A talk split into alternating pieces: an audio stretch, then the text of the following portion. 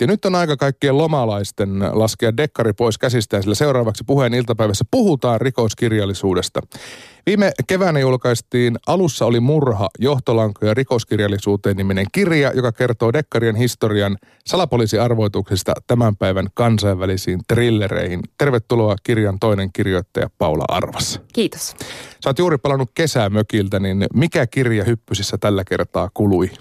Tällä kertaa kului Markus Ahosen esikoisdekkari Medusa.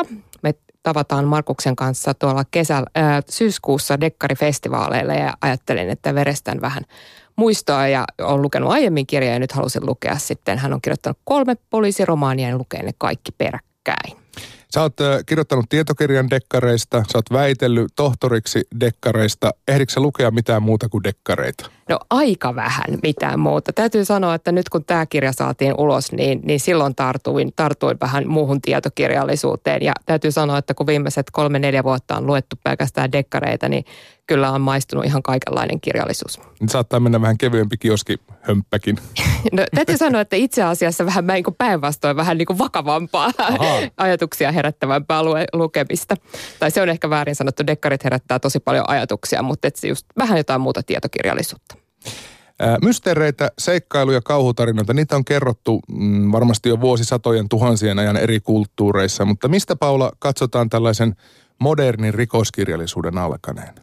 No sitä tosiaan juuria voi jäljittää tosi pitkälle, mutta, mutta tota, jos me katsotaan ehkä tuonne 1700-1800-luvulle, niin siellä on, on näitä vankilakertomuksia, kuvauksia kuolemantuomittujen tarinoista 1700-luvun lopusta. Sitten on koottilainen kauhukirjallisuus, jonka vaikutus nähdään paljon rikoskirjallisuudessa, mutta sitten kun tullaan modernisaatio, kaupungistuminen, suurkaupungit, Pariisi, Lontoo, tämän tyyppiset paikat, niin sitten kato, puhutaan jo sitten tuosta rikoskirjallisuuden alkamisesta sieltä ranskalaiset ää, fysiologiat, eli kertomukset erilaisista suurkaupunkien tyypeistä, sitten tota, Edgar Allan Poe, tarinat, lyhyet kertomukset 1840-luvulta äh, lehdistä, niin sieltä oikeastaan se Edgar Allan Poe on se, mistä me katsotaan, että, että moderni rikoskirjallisuus saa alkunsa. Ja sitten se äh, Ranskassa kirjoitettiin myös var, varhain jo dekkarikirjallisuutta ja sitten katsotaan tonne Englantiin Charles Dickensin ja Wilkie Collingsin isoihin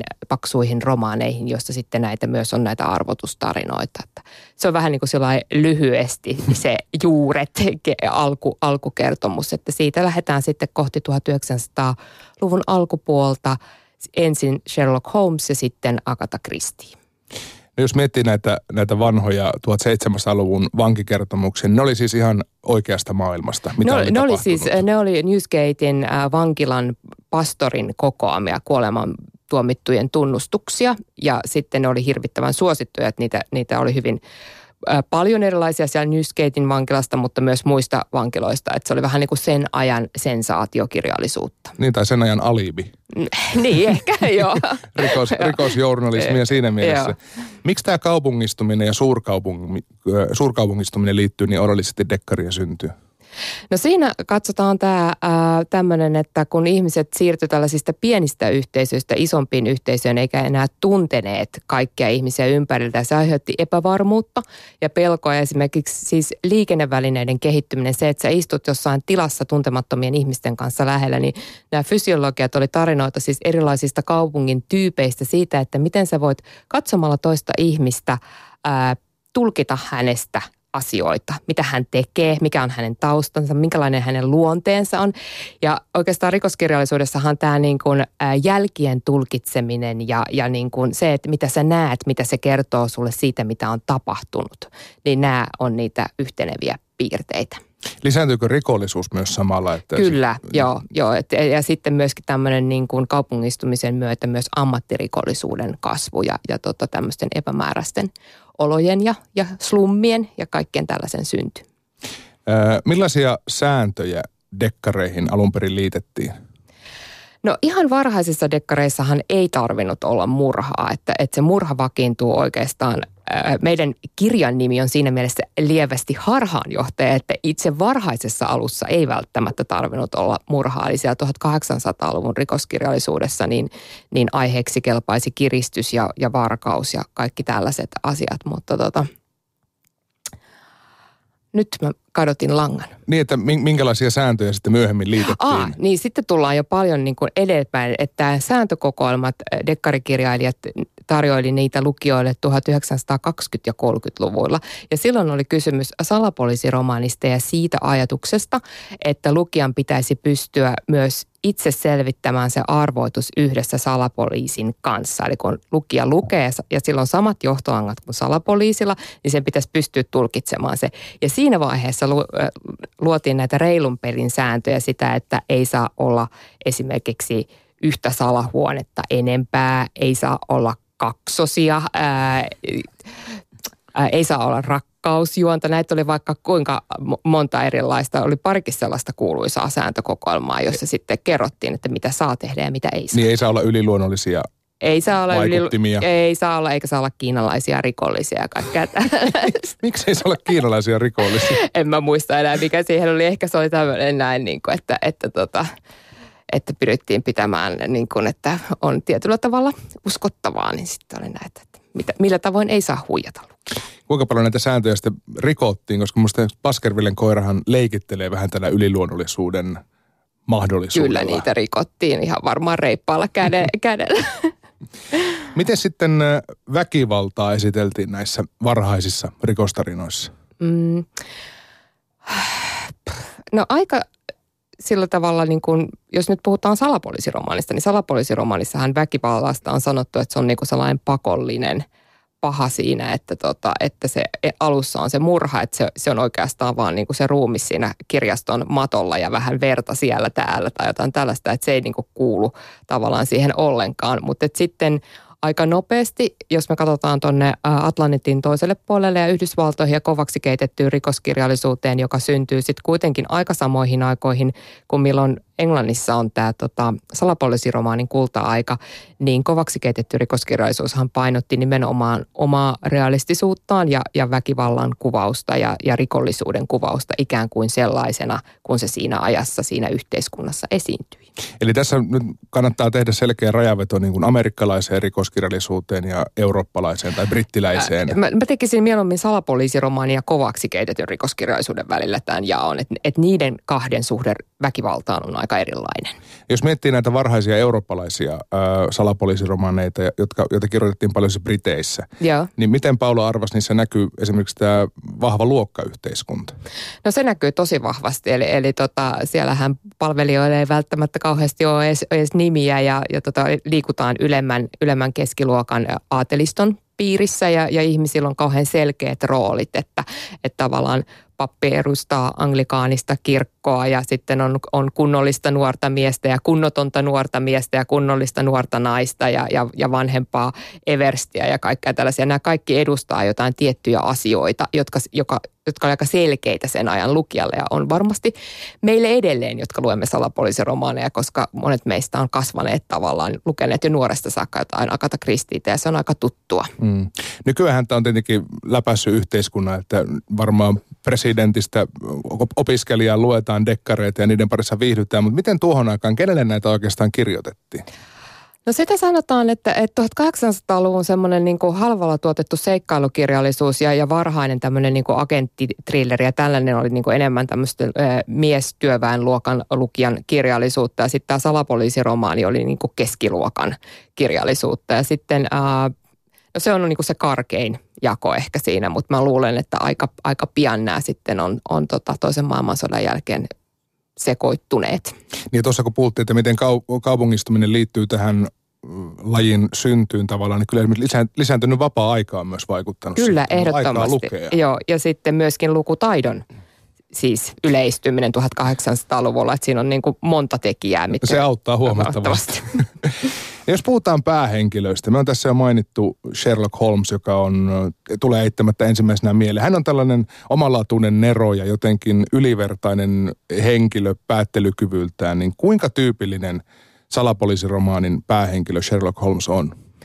Sherlock Holmes on, on tota, vähän semmoinen niin kuin, äh, arrogantti henkilö siis omassa älyllisessä ylivertaisuudessaan, että, tota, että aina tarvitaan sellainen salapoliisi, joka on nerokkaampi kuin poliisi ja joka sen arvoituksen ratkaisuu ja yleensä se selkeästi niin kuin erottuu siitä massasta – massasta, mutta totta, jos ajatellaan vaikka Akata Kristiin, Herkule Puoroota ja, ja Neiti Maaplea, niin onhan ne kuitenkin sitten ehkä, varsinkin Neiti Maaple paljon maanläheisempi hahmo, joka, joka elää pienessä maalaiskylässä ja niin sanotusti täysin tavallisen kansan keskellä, eikä sillä tavalla korosta omaa nerouttaan. Niin, eikä väitä olevansa salapoliisi, niin. vaan on ihan tavallinen vanha rouva. Niin, no mä en ihan tarkkaan muista, väittääkö se jossain, mutta se on kyllä itse hyvin tietoinen omista kyvyistään. Mutta siis kun on tämmöinen ylivertainen ero, mainitaan nyt vaikka äh, Sherlock Holmes ja Hercule Poirotkin tietyllä tavalla, mm, niin kyllä. millä tavalla heitä sitten on kuitenkin yritetty tavallaan maanläheistää? Holmes vetää huumeita aika lujaa näissä vanhemmissa kirjoissa. No, ja... Sherlock Holmes-tarinoissa mun mielestä on kauhean hauskaa niin kuin sen arjen kuvaaminen. Että siellä, siellä on, on rouva Hudson taustalla, joka tarjoilee illallisia ja teetä ja ruokaa ja kaikkea tällaista. Ja, ja juostaan ulos Lontoon sumuun ja, ja tämän tyyppisiä asioita. Että kyllä se, niin kuin se ympäristön ja miljöön ja ajan tapojen kuvaus sitten vahvasti, vahvasti, vahvasti niin kuin, tavallaan tavallistaa sitä hahmoa tai tekee sen niin kuin – kiinnostavaksi.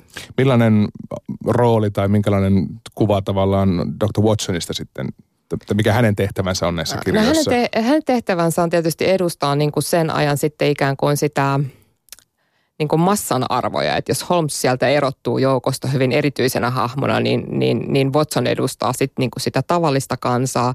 Ja sittenhän se on tietysti koska se ei pysty siihen samaan päättelyyn, mitä, mitä, tai pysty edes välttämättä seuraamaan sitä Sherlock Holmesin päättelyä, niin, niin se tavallaan suodattaa sen, sen lukijalle. Että lukija on ikään kuin aika samassa asemassa kuin Watson, kun se katsoo niitä asioita sen Watsonin näkökulman kautta. Että et se on näiden tarinoiden se kirja, ylöskirjaaja ja kertoja. Minkälaisia muita arkkityyppejä dekkareissa ja salapoliisiromaaneissa esiintyy? Oh, kuin, no kuin sankari? Öö, no sankari on se kaikkein tärkein. Että sittenhän, sittenhän on tämä tosissaan tämä Watson-tyyppi, joka on, on tämä niin sankarin tukihenkilö. Henkilö. Sitten on, on tota,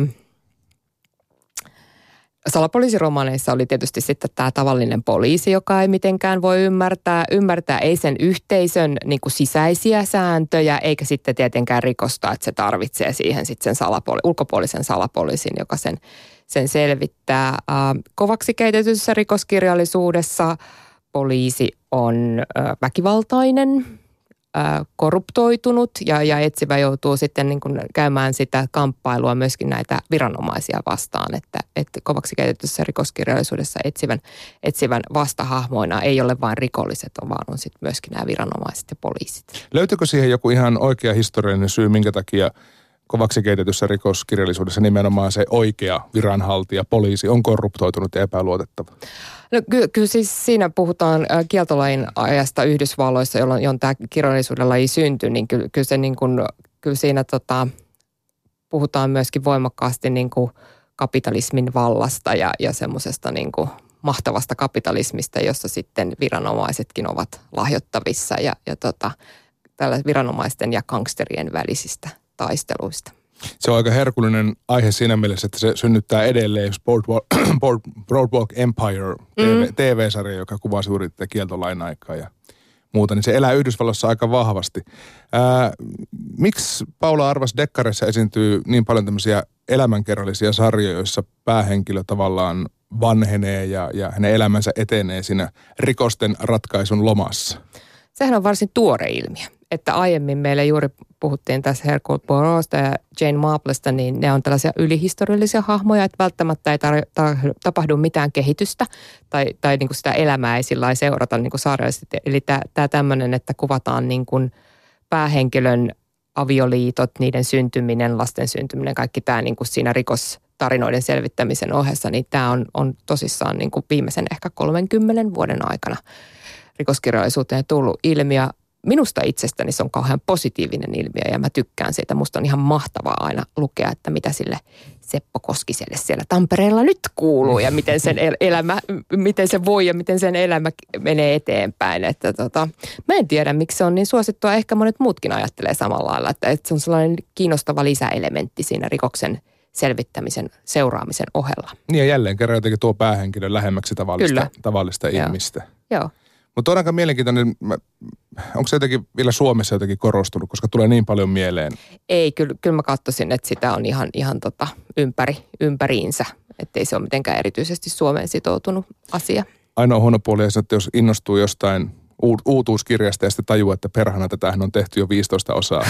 Pakko aloittaa sieltä ensimmäistä, mutta toisaalta se on positiivinen niin, ongelma. Niin, mun mielestä ihminen voi aina itse valita, että mistä aloittaa, mutta kyllä tämmöisen niin vakaasti otettava dekkarifanin tunnistaa siitä, että se niin kuin katsoo, että oliko tämä sarja, mistä tämä alkaa ja ehkä aloittaa sitten sieltä alusta. Kyllä. Mä olen nimittäin kirjastossa joskus Wikipedia-kourassa kännykästä katsonut, että mikä on tämän sarjan ensimmäinen Joo. kirja. Joo. Sä olet Paula Arros väitellyt tohtoriksi 1940-luvun suomalaisista dekkareista. Missä vaiheessa salapoliisiromaanit Suomeen oikein rantautui? Salapoliisiromaani äh, rantautui siis käännöksinähän. Mehän saatiin noita ensimmäisiä Sherlock Holmes-tarinoita tosi nopeasti sen jälkeen, kun niitä alkoi ilmestyä niin kuin englanniksi, eli heti siinä 1890-luvun alkupuolella, mutta sitten meillä omat, omat niin kuin ensimmäiset salapoliisiromaanikertomukset ilmestyi 1910 ja siitä eteenpäin, että aluksi oli, aluksi oli aika, aika hiljaista, että ei ihan hirveästi ollut, ollut niin kuin dekkareita, kotimaisia dekkareita, mutta se siitä sitten kyllä pikkuhiljaa kiihtyi, että vielä tota, 20-30-luvulla niin oli aika harvinaista, että julkaistiin omalla nimellä, että käytettiin aika paljon salanimiä, mutta sitten siellä ennen toista maailmansotaa 1930-luvun lopussa, niin meillä, meillä niin kuin selkeästi tämmöinen omaehtoinen rikoskirjallisuus pääsi hyvin käyntiin. Miksi tehtiin salanimellä?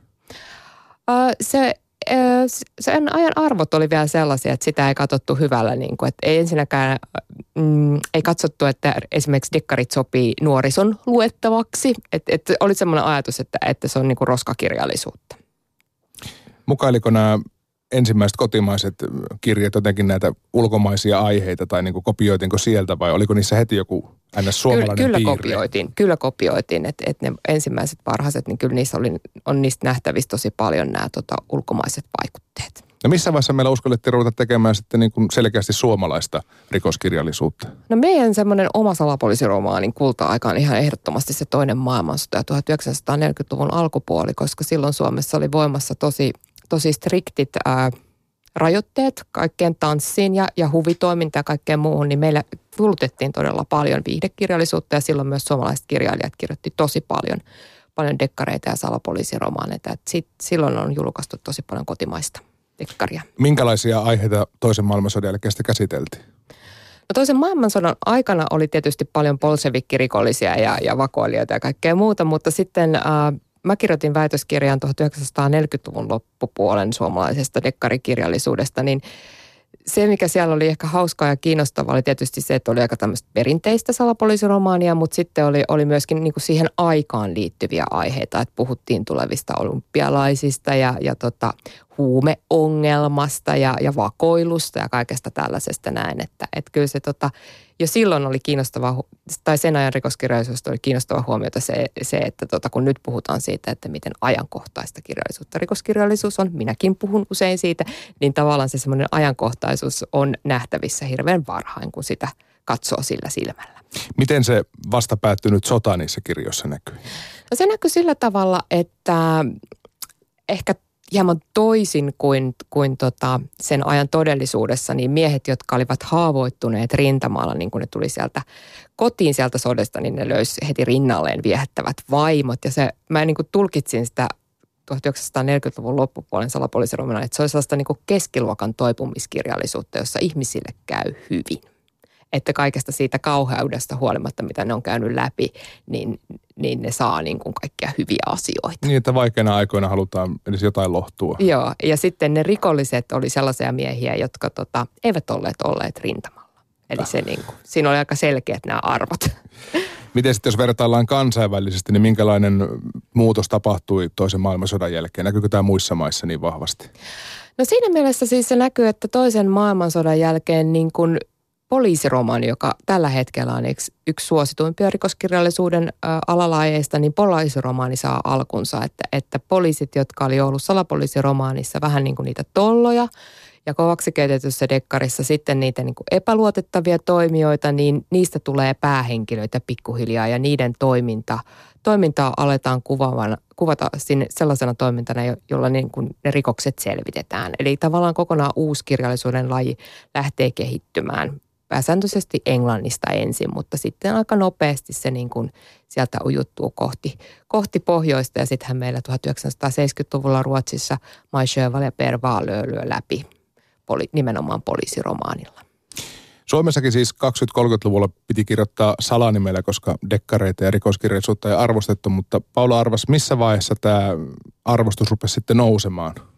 Siinä just siinä toisen maailmansodan aikana, että, että, tota, että, että sen jälkeen enää sitten niin kuin harvempi kirjoitti salanimellä, että se muutos tavallaan tapahtuu siinä, että sotavuosina osa kirjailijoista kirjoitti omalla nimellään, osa kirjoitti salanimellä, mutta sitten ne salanimet jää kyllä sitten sen 30-luvun jälkeen vähän niin kuin historiaan. Tapahtuiko siinä myös semmoinen muutos, että tavallaan ennen, ennen isoja sotia, niin se murha oli ollut se rikosten kuningatar tavallaan, tai se kaikista Joo, pahin. Jo. Että myös tämä niin kuin rikostyyppi, se genre laajeni siellä kirjallisuudessa. No kyllä mun mielestä toisen maailmansodan jälkeenkin niin murha on tavallaan se e-, edelleen niin kuin se ratkaistava rikos, mutta että ehkä se kasvaa niin kuin, että jos me puhutaan just poliisiromaanista, niin sillähän on tyypillistä se, että ei selvitetä vaan yhtä rikosta, vaan on useampia yhtäaikaisia rikostutkintoja, jotka ei kaikki välttämättä ole sit murhia. Hyvin usein ne kuitenkin sitten siellä lopussa ikään kuin todentuu samaksi tutkinnaksi tai saman tutkinnan osa-alueeksi, mutta et siinä ei aina sitten kuitenkaan kuljeteta koko ajan vain henkirikosta, vaan myös muita rikoksia. Miten paljon tämä ympäröivä aika ja myös poliittinen tilanne on vaikuttanut sitten rikoskirjallisuuden mm, niin kuin sisältöön? Oliko kylmän sodan aikana paljon vakoilutarinoita? Kylmän sodan aikana oli paljon vakoilutarinoita. Että sitä oikeastaan sanotaan, että se on niin kuin vakoilukirjallisuuden kulta-aikaa on, on just sit niin kuin se ehkä 60-luku, vähän aiemminkin jo, jo sieltä James Bondista lähtien, toisaalta sitten John Le Carre ja, ja hyvin erityyppiset vakoiluromaanit kuin Ian Flemingin James Bond. Että tämä vakoilutematiikka kuitenkin on tosi vahvana siellä. Miten jos katsoo tätä päivää, missä nyt eletään, niin mitkä on semmoisia aiheita, mitkä saattaa rikoskirjallisuuden tekijöitä kiehtoa? Uh, no meidän ympäröivä maailma, kuten uutisista jälleen kuulemme, on, on tosi yllättävä. Mitä tahansa voi koska tahansa tapahtua. Ja tämä on varmaan semmoinen asia, mihin rikoskirjallisijat yhä enemmän tarttuu siihen ennustamattomuuteen ja kaoottisuuteen, mikä niin kuin meidän ympärillä tällä hetkellä on. Ja todella paljon niin kuin rikoskirjallisuudessa jossain vaiheessa tuntui, että kaikki rikolliset tuli tuolta Venäjältä. Eli, eli sellaiset niin kuin isot yhteiskunnalliset muutokset, jotka on tuottanut turbulenssia, niin, niin aina pienellä viiveellä ne näkyy jossain tällaisissa asioissa, kuten siinä venäläisen mafian kuvauksessa rikoskirjallisuudessa tai, tai entisen Jugoslavian maista tulleet mm. entiset sotilaat ja kaikkea tämän, tämän tyyppistä. Että et kyllähän siis Lähi-Itä ja Lähi-Itä ja Lähi-idän tapahtumat ja Afganistan ja kaikki tämmöinen näkyy dekkarikirjallisuudessa. Joo, joskus kun lukee tavallaan muutaman vuoden viiveellä ilmestyneen, siis lukee muutaman vuoden ilmestymisen jälkeen jotain dekkaria, niin että miten hän on voinut silloin jo tietää, että näin tulee käymään. Joo, ja se siis mä luin juuri äh, Taavi Soininvaaran thrillerin, joka oli ilmestynyt 2013 ja mä olin ihan sillä, että – että miten, että tämä on niin nyt ihan jotenkin jopa niin täysin, täysin kuviteltavissa oleva skenaario, Juuri mitä näin. se kuvaa tässä Ihan kun lukisi jotain uutisanalyysiä tai jotain, että näin joo. se on ehkä voinut mennä. Mutta se täytyy sanoa, että, että siis kaikki rikoskirjallisuuden lajithan saattaa ihan yhtä lailla tarttua ajankohtaisiin aiheisiin, mutta – mutta kyllä mun mielestä suomalaisista dekkarikirjailijoista Taavi Soininvaara ja Ilkka Remes, kun ne seuraa niin tiiviisti tavallaan kaikkea mahdollista uutisointia, etsii niin on niitä niin kuin, ikään kuin hiljaisia signaaleja ja sitten ne paketoi ne ikään kuin juuri muutamaa vuotta ennen kuin se pompahtaa sieltä esiin, niin kyllä, on siinä kyllä. mielessä todella kiinnostavia. Ja heidän kirjoissaan liikutaan pikkusen laajemmalla alueella kuin vaikka Joo. Seppa Koskinen Tampereella, Joo, että lähdetään maailmalle. Kun mainitsit Paula Arvaston Ilkka Remeksen, niin minkälaisen uuden sivun Ilkka Remes käänsi suomalaisessa rikoskirjallisuudessa? Äh, no aika ison uuden sivun, koska ennen Ilkka Remestä niin thrillerikirjallisuutta ihan siinä muodossa, kun missä Ilkka Remes alkoi sitä tehdä, niin ei ollut. Että toki meillä oli ollut tämmöisiä äh, dekkarikirjailijoita, jotka julkaisivat tosi vauhdikkaita kirjoja ja semmoista niin kuin ikään kuin esitrilleriä, mutta mut semmoista niin kuin kansainvälisen luokan thrilleritasoa ei samankaltaista ollut, että, että hyvin nopeastihan Ilkka, Ilkka Remes sai niin kuin tavallaan kollegoita rinnalleen, just Taavi Soininvaaran ja sen jälkeen Tero Sompin ja, ja monia muita. että nythän meillä on ihan mahtava, mahtava valikoima erilaisia thrillerikirjailijoita. Mutta kyllä Ilkka Remmes oli tavallaan silloin se niin kuin ensimmäinen, joka teki sen ja hänen esikoistrillerinsä on mun mielestä edelleen niin kuin ihan todella huippukirja. Kyllä, kestää. Kerrot, kestää hyvin. Mikä siinä muuten Paula arvas on, että vaikka me tiedetään rikoskirjan ratkaisuja, juonia, ja mitä tulee tapahtumaan, niin me aina tartutaan niihin johonkin tiettyihin klassikoihin uudestaan rakkaus niihin. Mä kuulin, kun sä puhuit tuossa Akata Kristiistä aiemmin ja, ja mä itse tartun aina Marja Langin. Meillä on mökillä isän huippukokoelma vanhoja sapoja ja, ja vanhoja dekkareita ja Marja Lang on mulle se kesäkirjailija. Niin, se, jotenkin se tuttuus myös viehättää Kyllä. niissä. Ja. ja varmaan myös se, että me rakastutaan niihin sarjoihin, niihin hahmoihin, Joo. niissä on aina jotain tuttua. Enkä mä muista enää pari vuotta. niin, no. Vaikka mä oon lukenut 5-6 kertaa samoja kirjoja. Ehkä idän pikajuna arvoituksen. No se on ehkä, Se on sen ehkä. verran poikkeuksellinen, Joo. että sen ehkä muistaa.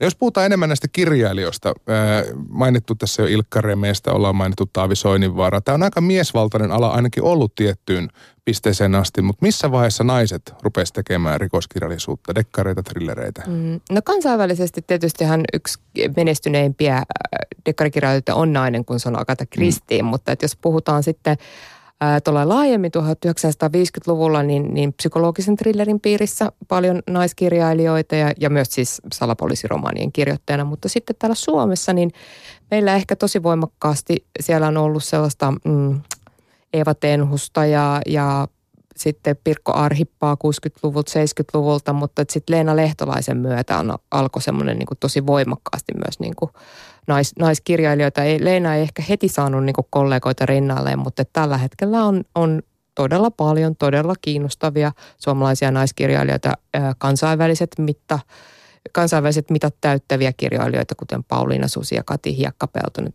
muutaman mainitakseni tässä, että, että tota, kyllä hyvin pärjää suomalainen rikoskirjallisuus. Miten se muutti naisen asemaa niissä kirjoissa, kun kirjoittaja olikin nainen? No mun mielestä ihan mielettömän positiivisesti, että, että yksi niin kuin, dekkarigenressäkin on niin kuin samalla lailla kuin muussakin niin erilaisia kehitysvaiheita, mutta yksi, yksi riemastuttavimpia mun mielestä on niin kuin se semmoinen feministisen kovaksi keitetyn dekkarin esiintulo Yhdysvalloissa 1980- ja 90-luvulla. Sara Paretski ja Sue Crafton ja tämän tyyppiset nimet, niin ne oli musta ihan mahtavia, kun nainen pystyi tekemään saman kuin mies ja, ja, tota, ja pärjäsi tosi hyvin. Tykkäsin niistä tosi kovasti. Paula Arvas, lukijana mulla on sellainen mielikuva, että rikoskirjallisuuden määrä kaikki ne alalajien on kasvanut ihan räjähdysmäisesti siis sanotaan viimeisen 15 vuoden aikana. Kyllä. Pitääkö se paikkansa kyllä, tämä havainto? Kyllä, kyllä pitää paikkansa.